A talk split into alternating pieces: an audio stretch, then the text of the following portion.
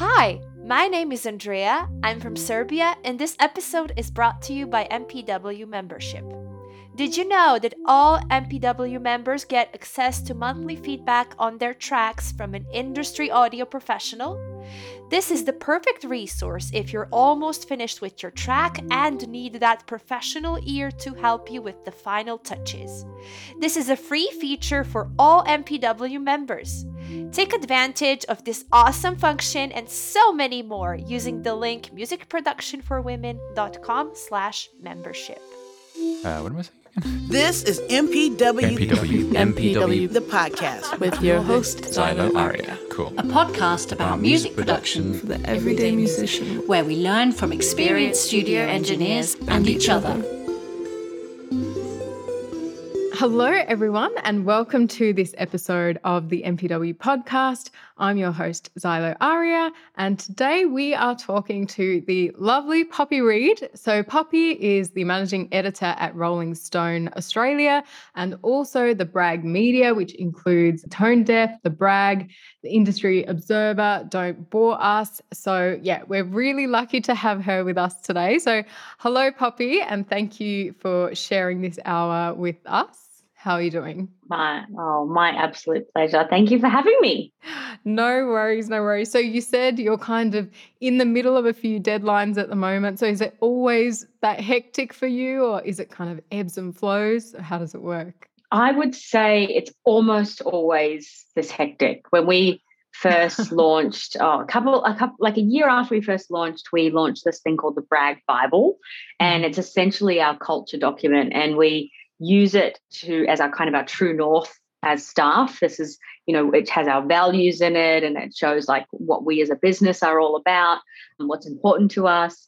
And we also send it to people who are thinking about coming on board with us. It's a really great way to see whether they align with our culture. Some people are like, it's actually not what I'm about. This isn't what I'm seeking in a job.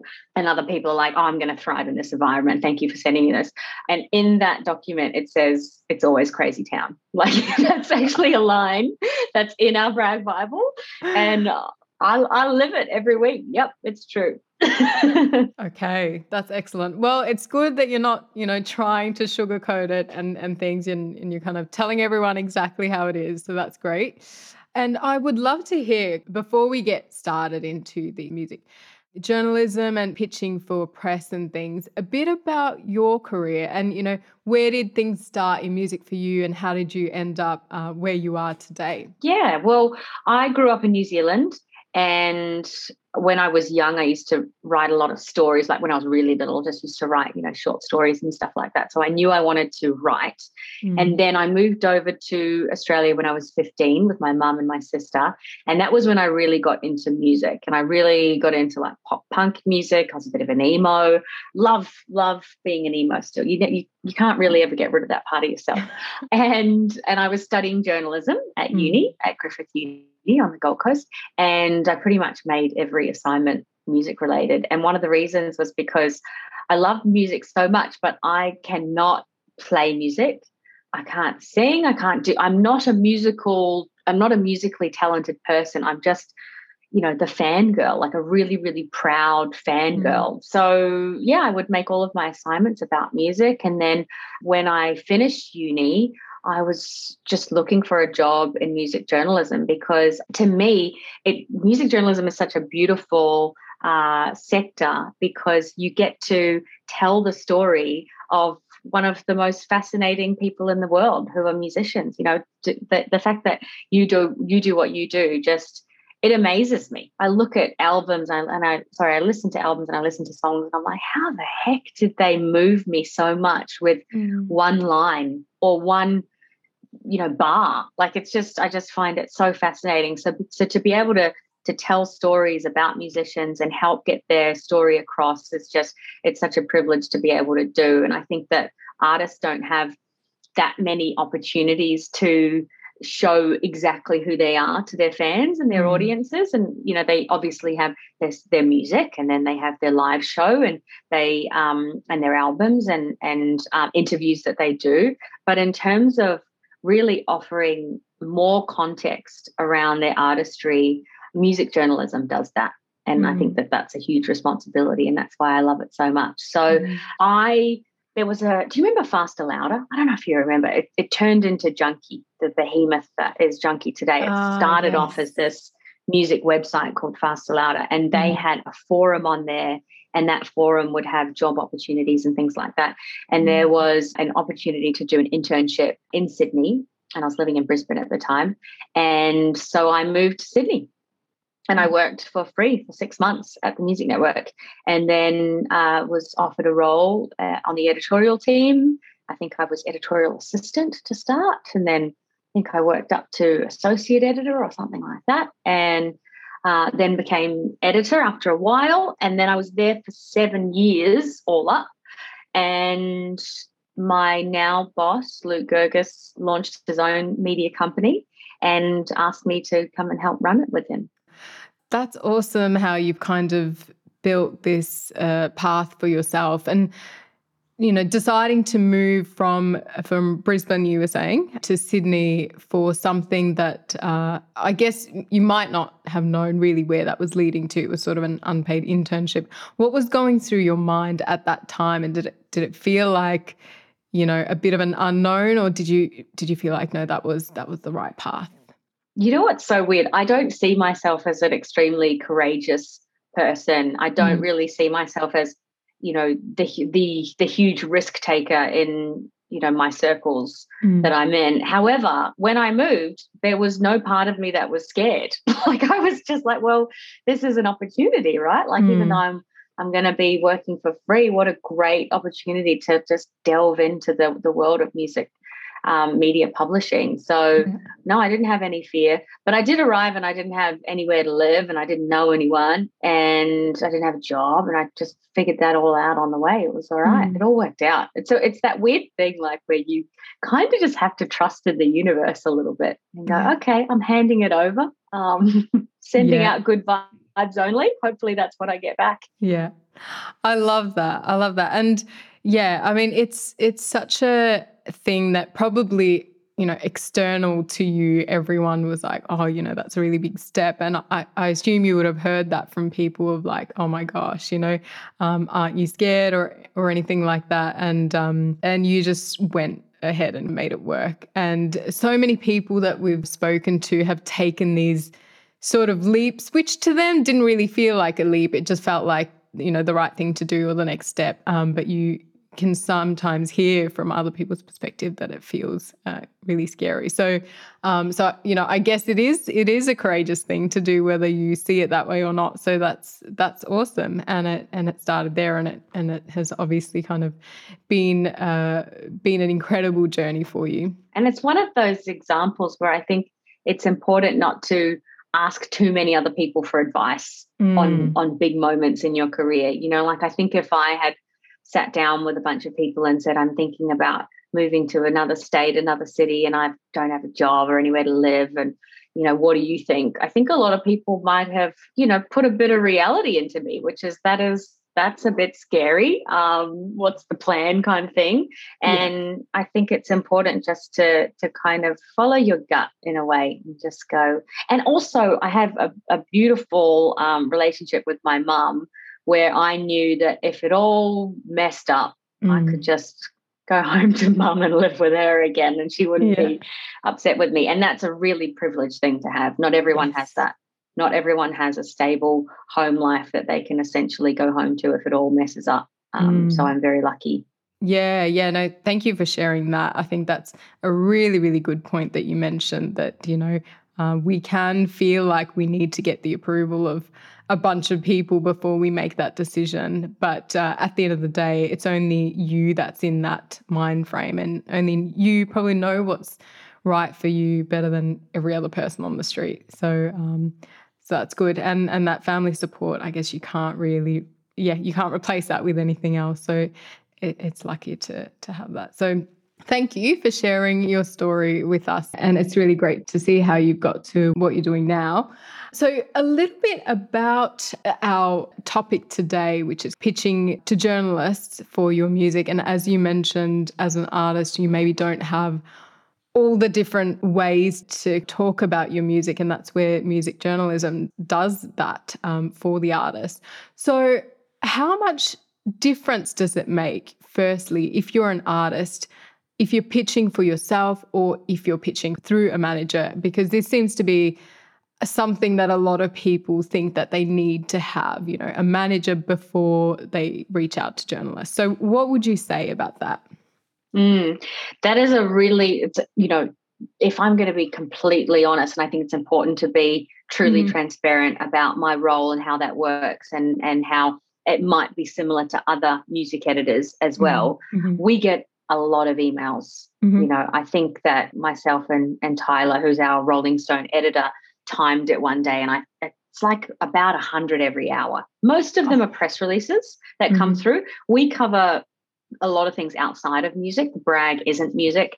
Rolling Stone obviously covers TV and film and all those other culture and social issues and things like that. So mm. there's a lot of um, publicists that have our email, which is great because it means we get all the information in one place. Mm. But it mm. also means that when we receive an email from a manager or a publicist who we have a relationship with, who knows our publications, mm. we're going to read that from start to finish, probably with a more keen eye than we mm. are from an artist that we don't know who's reaching out. And there's ways that you can reach out as an artist where you have more luck, um, where you're more likely to have your email read carefully mm-hmm. as opposed to just, you know, the subject line or the first couple of lines.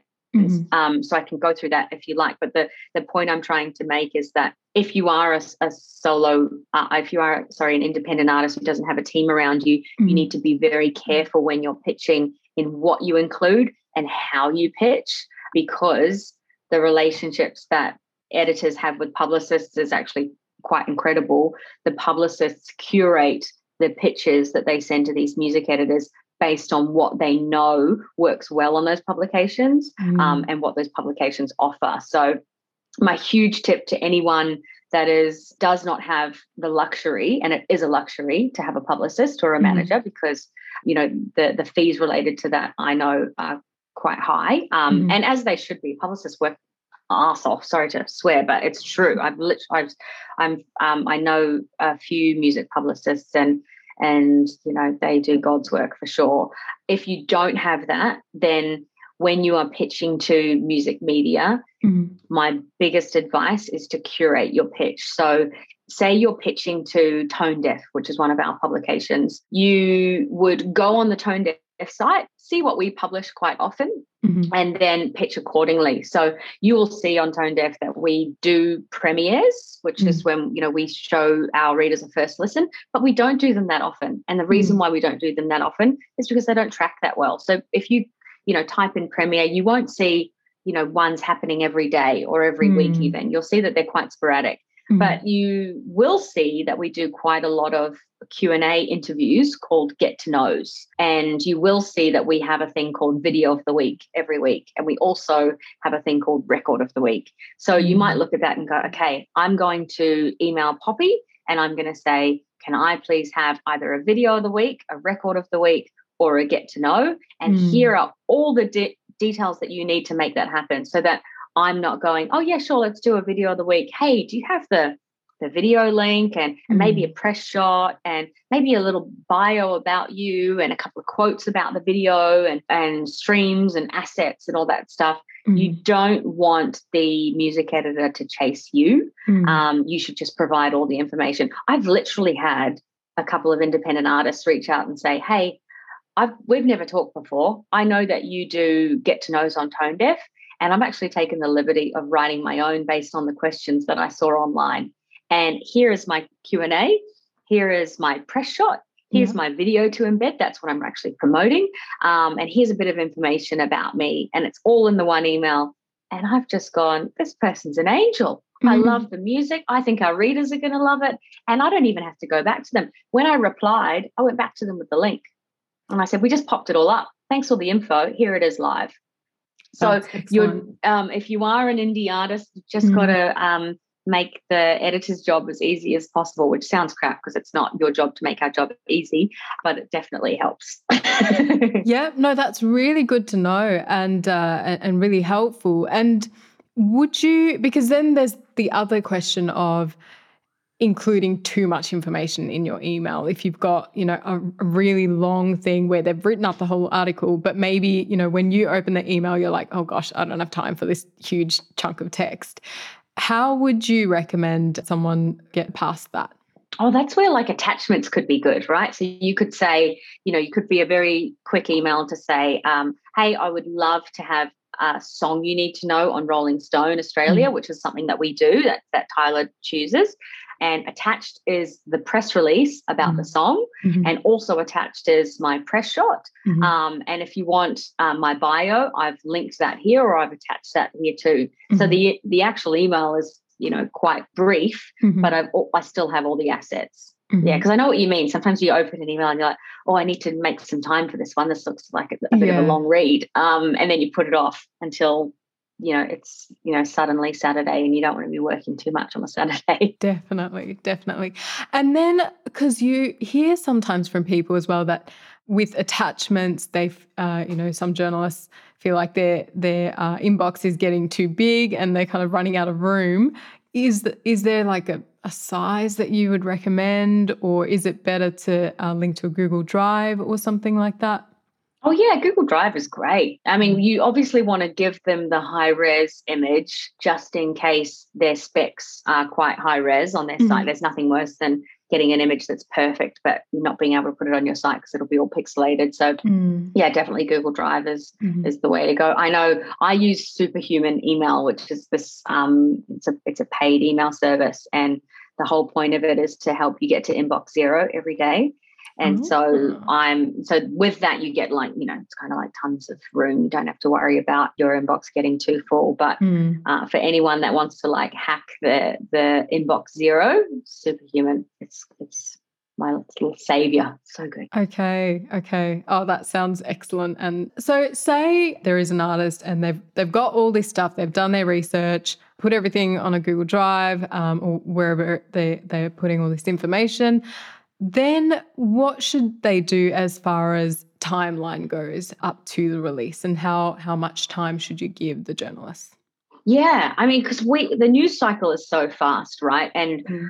if you book something well in advance, um, and we say we're going to do it, then we're going then we're going to do it. We stick mm. to our word. If you let us know the day of or the day before, I might look at the next two days and just go, we just don't have capacity for this. Mm. This is way too this is way too full on. The but you don't want to ask way in advance. You don't want to say, "Hey, I don't have any of the assets, but I'm mm. releasing a song next year. Just want to let you know. I'll follow you up then." You know, like you might not even get a reply for that because people go, "Okay, cool." Well, they'll reach out when yeah. they have all the assets. So mm-hmm. my advice would be reach out when you have all the assets, even if mm-hmm. it's an unlisted link. So you mm-hmm. might obviously be pushing a, a, YouTube video that isn't even live yet. So yeah. send that link and that this will be live on this date. And if you're if you're okay with the story or the article or the content piece not going live on the day that you would like it to go live, you mm. should really mention that because mm. you know if someone says like, "Hey, we've got the song out next uh, Monday. Can you cover it on the Monday?" and we don't have capacity on the Monday, I think, well, cool, we've missed the boat and mm. sorry. But if they say, look, it's out Monday, but you know, if you could publish any time from Monday, whether it's a week from there, two weeks from there, a mm. month from there, we'd appreciate it. Then that's going back on my list to pitch into the team. Mm. Okay. Okay. Yep. That's some great uh, tips there. And so, w- would you say that's maybe like a couple of weeks before release or, or like a month before? Or is it just as soon as you have everything that you need? Yeah, I mean, if you have everything you need and it's a month before, I would probably say that's a bit too far out for online. If you're pitching for a review in our magazine, however, which is quarterly, and we have to go to print, this is wild, but we have to go to print a month before the magazine hits stands and is with our subscribers because of the distribution and printing and all of that stuff. So mm-hmm. if it's print well bef- than a month before for our magazine, which is mm-hmm. quarterly, if it's for online, you know, a, a week before, a couple of days before is totally fine as long as you've got all those assets. Okay. Okay. Cool. Good to know. And if you don't get a response, how often would you say that people should follow up or should you follow up? I I love a follow up. Yeah. Like I, I kind of need a follow up sometimes. Sometimes Yeah, I'm yeah. like, oh my god, thank you for for following up with me. Gosh, this one I just totally spaced on this one, or um, or. I missed this one. So really appreciate a follow up on my Mhm. end. I would say if you follow up three times, Mhm. you know, so that's you've sent your email and then you've followed up three times after that Mhm. you're you're just not going to get a reply like just cut your losses and um and that's also around you know there's a there is a real um it's a good idea to manage your expectations when you're pitching to media as well like instead of doing the spray and pray approach which is Mhm. i'm just going to send this to everyone i'm not going to personalize it i'm not going to curate it you're less likely to get pickup than if you choose five to seven media publications and curate each one. You know, Mm. like this uh, this pitch is for is for Poppy for these publications, and this Mhm. pitch is to Nastasia uh, for music feeds. You know, Mhm. and you really curate those based on what goes well on those sites or what you've seen them cover. Mhm. Um, you're much more likely to get a response. Okay. Okay. Cool. And are there any things that you would definitely say to avoid? Like any huge pet peeves that you have when you get contacted? Yeah, I do. I do actually have a couple. Um, so my biggest pet peeve is when people send me the information and then at the end they say, "Let me know what you think," and I don't know what to do with that. They haven't said, "Can I have a song you need to know? Can I have Yeah. this? Can I have an interview? Can I have a news article?" Like they haven't Mhm. actually told me what they want, and they've also asked what I think, which actually isn't important. It's important what our readers think and what goes Mm. well based on the what I've seen them engage with. So it's best to uh, you could say, you know, like tell me what you think, but then definitely ask for what you want is, Mm. is my thing. Other things to avoid avoid would be, oh, don't contact like the head of the company. So if people hit up Luke, our CEO, and say, "Hey, I've got this press release. Can you get it covered?" You know, best to do your research and work out that that Luke is the CEO and I'm the editor Mm. and you because you're just less likely to get a response. Lucas, Lucas, busy. He's um he's a million miles an hour. That man, like he Yeah. doesn't have time to to respond to things that relate to my role. And another pet peeve. Oh, uh, don't assume someone's gender is a good one, and try and spell their name correctly. Um, and Yeah. and oh yeah, tr- if you're copy and pasting from another pitch that you have sent a competitor email, Mhm. make sure that you've changed those details. You know, I've seen a Mm. lot of emails that say like, you know, I would love to see if we could get placement here on NME, or would love to see if we Mm, could get placement here on music feeds. And what you're doing is basically giving that editor free reign to not reply to you. And understandably so too. Yeah. Uh, another thing that happens, and I don't understand why this is a tactic, but some people will, when they follow up, they'll they'll say, "Oh, well, if you don't reply by this date, we're going to pitch it to name competitor gosh. here." Which, you like, I mean, I kind of understand it because you know they are on deadline, and I get that. Just say like, I, I do need a, a. This was an exclusive offer, and if I don't hear from you, I, I will pitch elsewhere. Like, just you don't need to Yeah. name the competitor because Mm. you know, like it's kind of um it's just it's finicky. Maybe that's just a personal preference of mine that that I see as a pet peeve. Mm. Um, what else?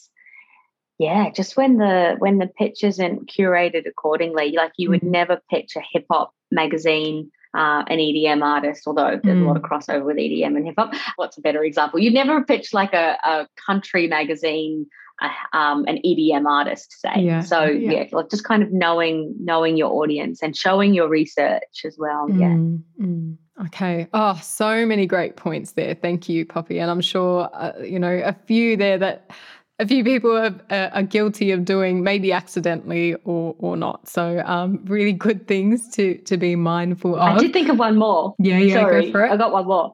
okay. Um, oh, don't be really salacious with your uh, with your subject line. You know, Okay. don't say things like you'll you'll never guess what happens in this music video or something like that. It's like it's not BuzzFeed. And I, know it seems kind of obvious, but this stuff does happen. It's not BuzzFeed. Uh, they're really good at you know doing those kind of listicles and that kind of thing, um, and getting you to click on really amazing content the hours that I have wasted on BuzzFeed personally. Um, you know, do like explain in the subject line exactly what you want. Like a few of my favorite subject lines are record of the week, colon, artist name, album title. Mm. I know that I am being pitched for our record of the week spot for this album and this artist. You know, mm. just make it very like clear. Yeah.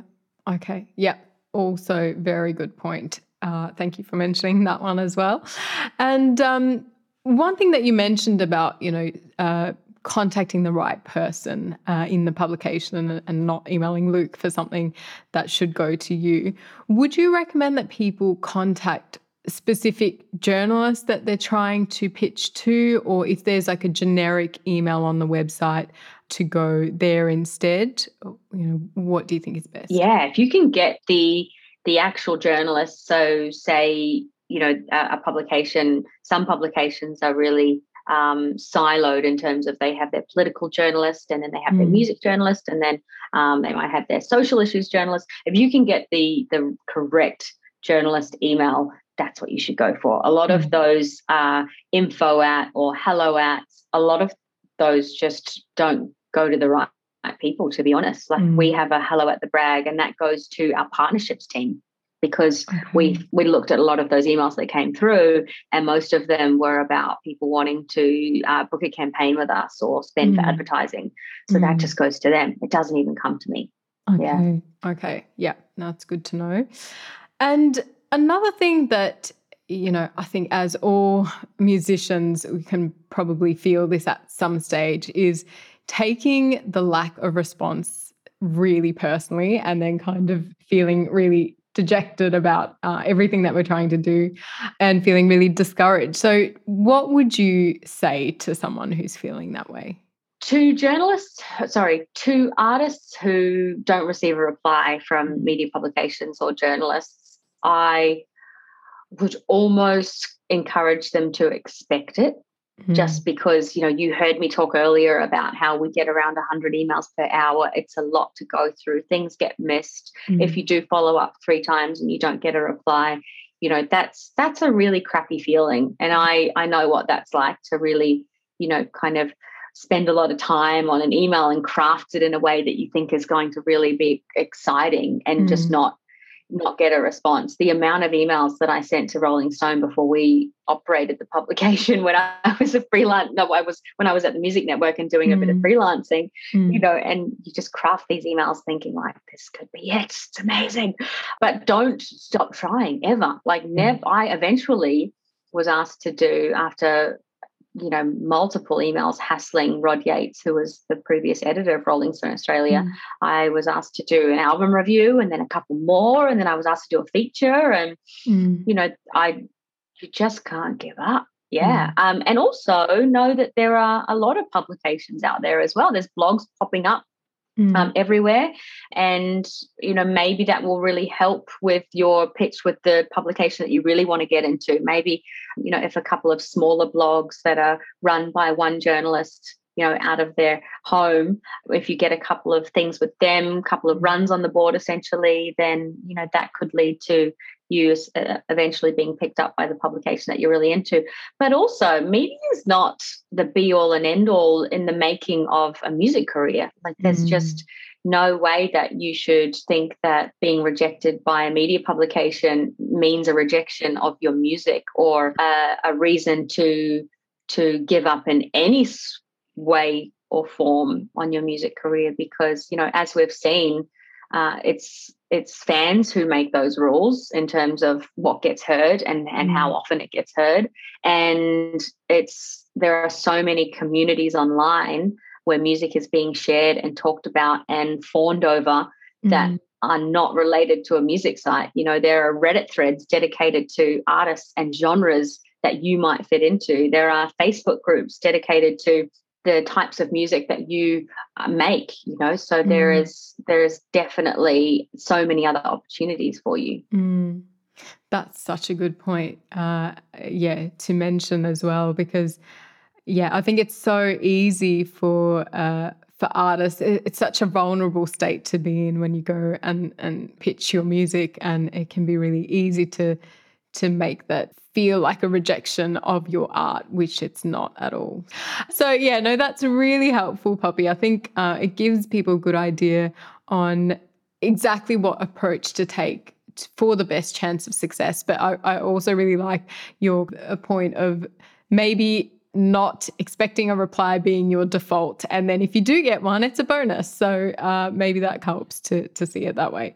So, coming to your career, uh, I guess, what would you say has been the biggest highlight for you so far? Well, you know, like I mentioned, Rolling Stone was always a publication that I wanted to work for and be aligned with. And once I started writing for it, and once I had a long form feature published in it, I literally thought, well, that that's it. I've hit my life's goal. I can die happy, and you know that's that's the cap. And then someone who I used to work with, Nathan Jolly, he said, "I think you should be editor of Rolling Stone. I think that you would do a great job of that."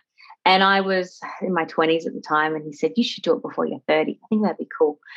And I like it's so weird when someone believes in you in a way that you never thought possible for yourself. When someone when someone says it would be cool and I think that you would be good at it, like that, I just from someone that you really greatly respect as well. Mm. There's something something shifted in me when he said that. And and it was the idea of of possibility. Like, really? Do you think I could do that? And then I think something planted in my brain of like, well, let's just try and manifest that. You know, let's really try and think about how, let's imagine myself in that role and let's imagine um, what I could possibly do if I was in the big chair. Mm-hmm. And then when I joined the Brag Media, and Luke started by acquiring publications. He mm-hmm. acquired mm. Tone Deaf, he acquired The Brag, and we launched the Industry Observer and we launched Don't Bore Us. I planted the seed with him and said, hey, you know, like if you want to acquire a brand, Rolling Stone would be really cool. I would love to work with Rod Yates and, mm. and Matt mm. Coyte, who were the editors at the time. And so he started discussions with them. He just he started discussions with the previous global um, shareholder and then when that shareholder sold to PMC, Penske Media Corporation, which is the, the, the current company that owns um, most of the rights to Rolling Stone globally, he started conversations with them. And, and that was about a two year process, just like starting those conversations and then it coming to fruition.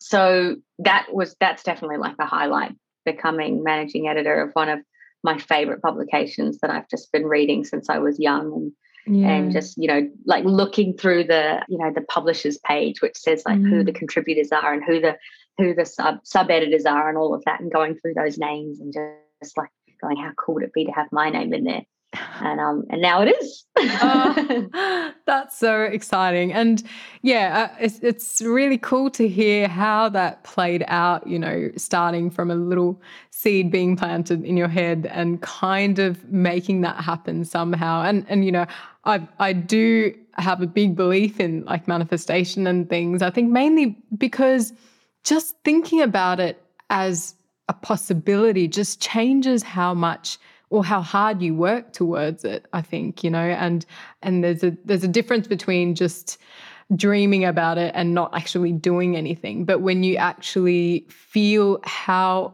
how great it would be to be that role, uh, to be in that role, and kind of um, what you could contribute. It just increases your motivation so much. So I think you know what you were saying of, of kind of seeing yourself in that role probably had a huge amount to deal with it i would say yeah yeah totally just that kind of yeah you're right it's not it's not dreaming it's mm. like imagining the steps that would need to happen to get mm. you there as well mm. um as well and thinking really you know pragmatically about it too yeah. Do you do that? Do you do like you imagine yourself doing something or do you have things that you you know goals that you've achieved in your life that started by a bit of manifestation most definitely. So I'm a huge fan of different ways of goal setting, and I, I, have my more practical goal setting of of like the next month. So always at the start of the month, you know, goal setting for the month is is a big thing that that I do.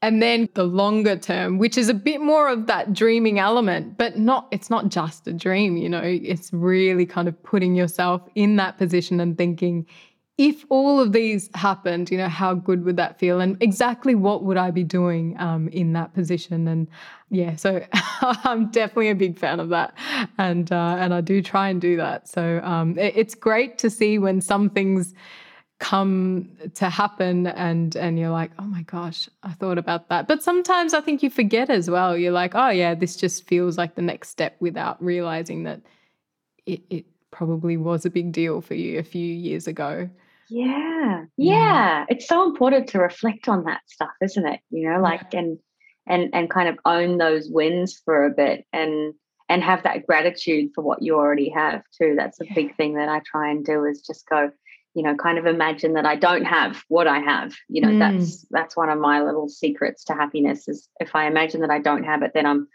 then i'm so grateful that i do. And then yes. it makes you um you know because it's important to not always be trying to live somewhere else you know mm. always be looking at the the whole grass is greener thing isn't always great it's great to have ambitions and great to have things that you want to achieve but if you're not appreciative of where you're at then what's the point yes Yes, for sure, for sure. And the book, I don't know if you you read um, the Resilience Project. Uh, I read that about a year ago, and that really talked about that a lot. You know, just seeing people, especially you know, my background is from India and going back there, and I I see so many people with with very very little, you know, but they're so happy, and and that just makes me you know, every time reflecting on that, thinking, my gosh, what am I complaining about? You know, if these people can enjoy their life and make the most of every day, then I have no, I have no reason really to to be complaining. But that's not to say I think uh, it's also okay to um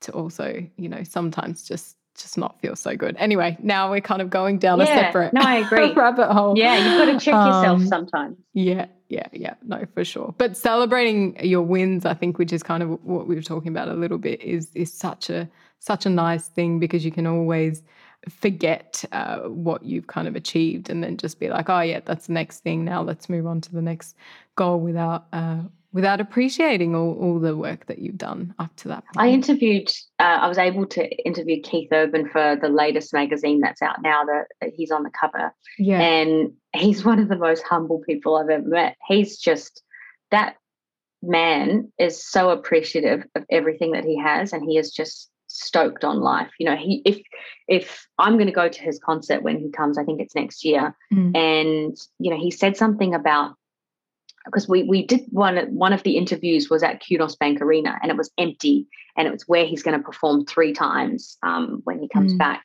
and I said you know how do you make how do you make sure the people up in those seats and I pointed right up to the ceiling like how do you make sure that they you know have a good time that's really far away from the stage isn't it and he's like I know what it's like to be in that seat he's like I know what it I, he said I he said everyone coming to a concert has a story and a journey of how they got there and it's my job to make sure that they get their money's worth you know no mm. matter what that cost is that and he and he said that he goes out on stage imagining that he has an audience of people who have their arms crossed and are looking at him like prove you know prove to me that i should put my arms down. I should uncross my arms and listen to you and pay attention to you and respect you.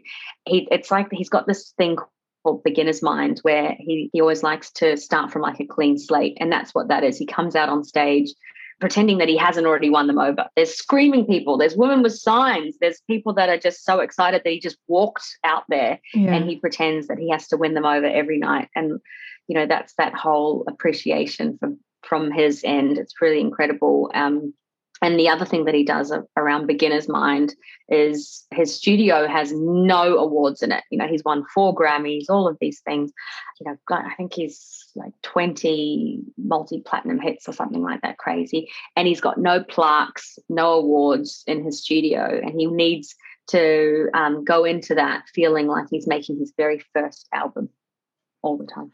That, yeah, that's really cool. I mean, it's it's that would be such a tough thing to do. I mean, going to the audience and pretend that they, they're not into your music. I feel like um, mm. uh, people are often doing the opposite to try and kind of get themselves uh, psyched up. But um, Yeah, That's an incredible way to do it.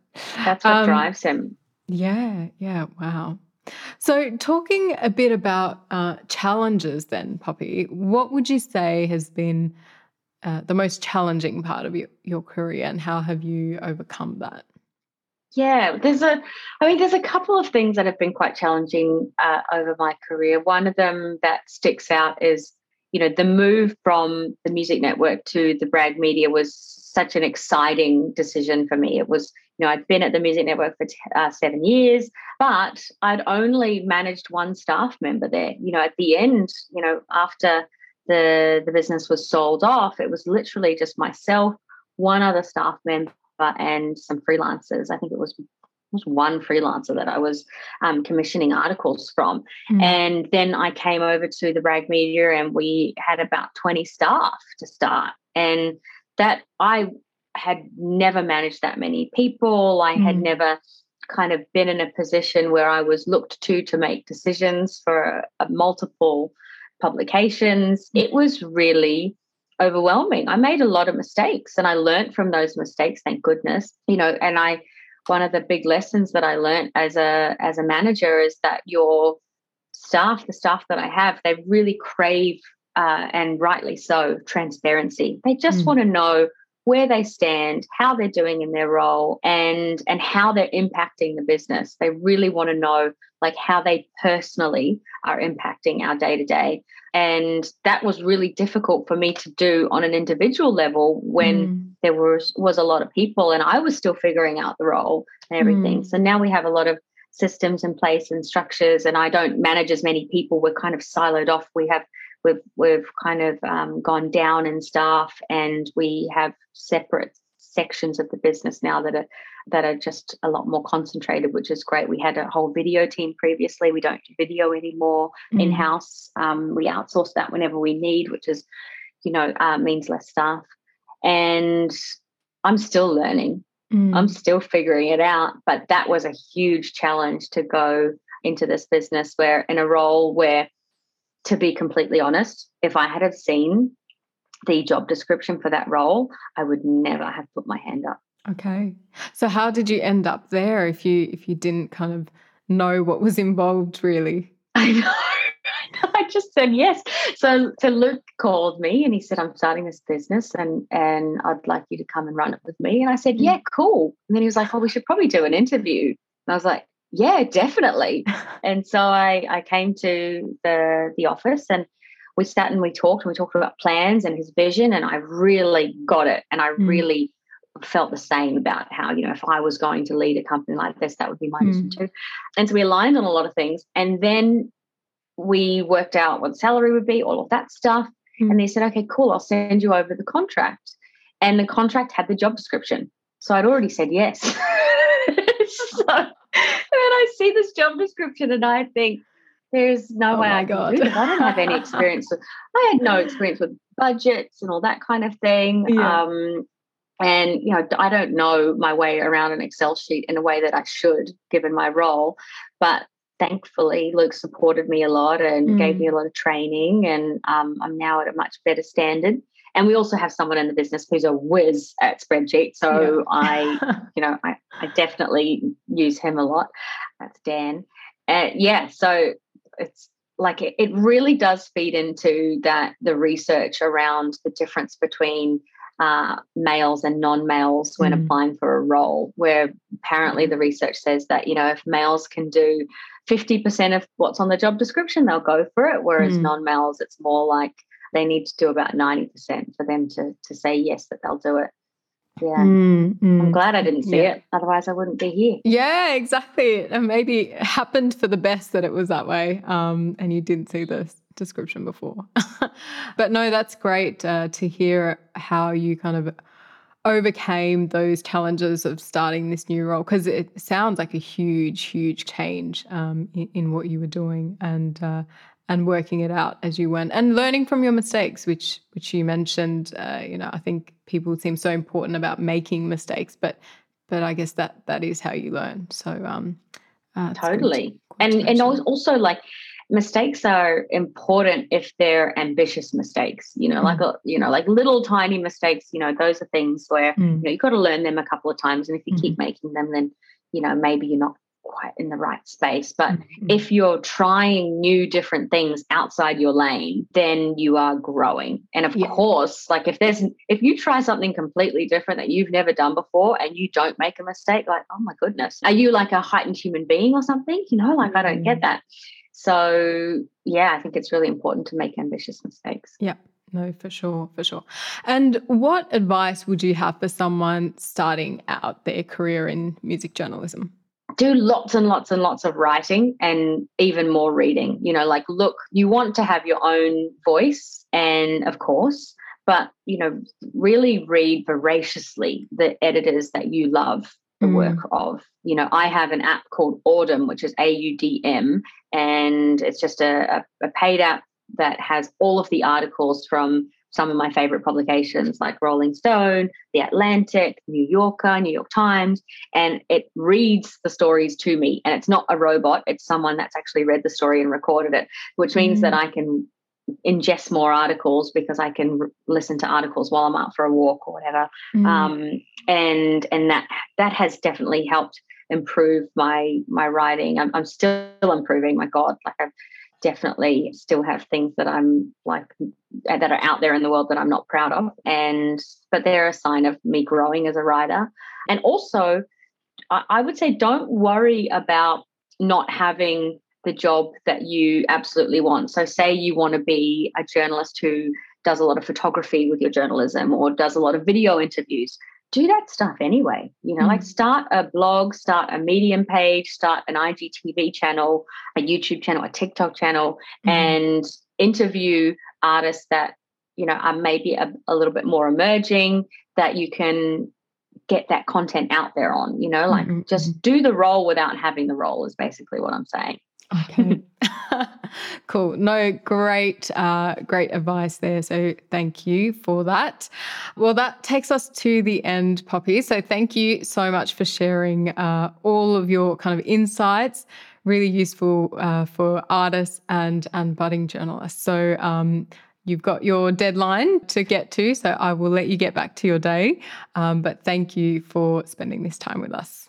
Oh thank you so much i really appreciate even being asked and i'm so appreciative of what you're doing you know we talked before we started hitting record about what um, you know how you you want more women in the production field and and more non-males in the production field and i just Mm. think that is so important you know this Mm. industry needs a lot more representation a lot more diversity and you're um, you're, you're tackling that issue head on so that's awesome thank you No worries. Doing our best.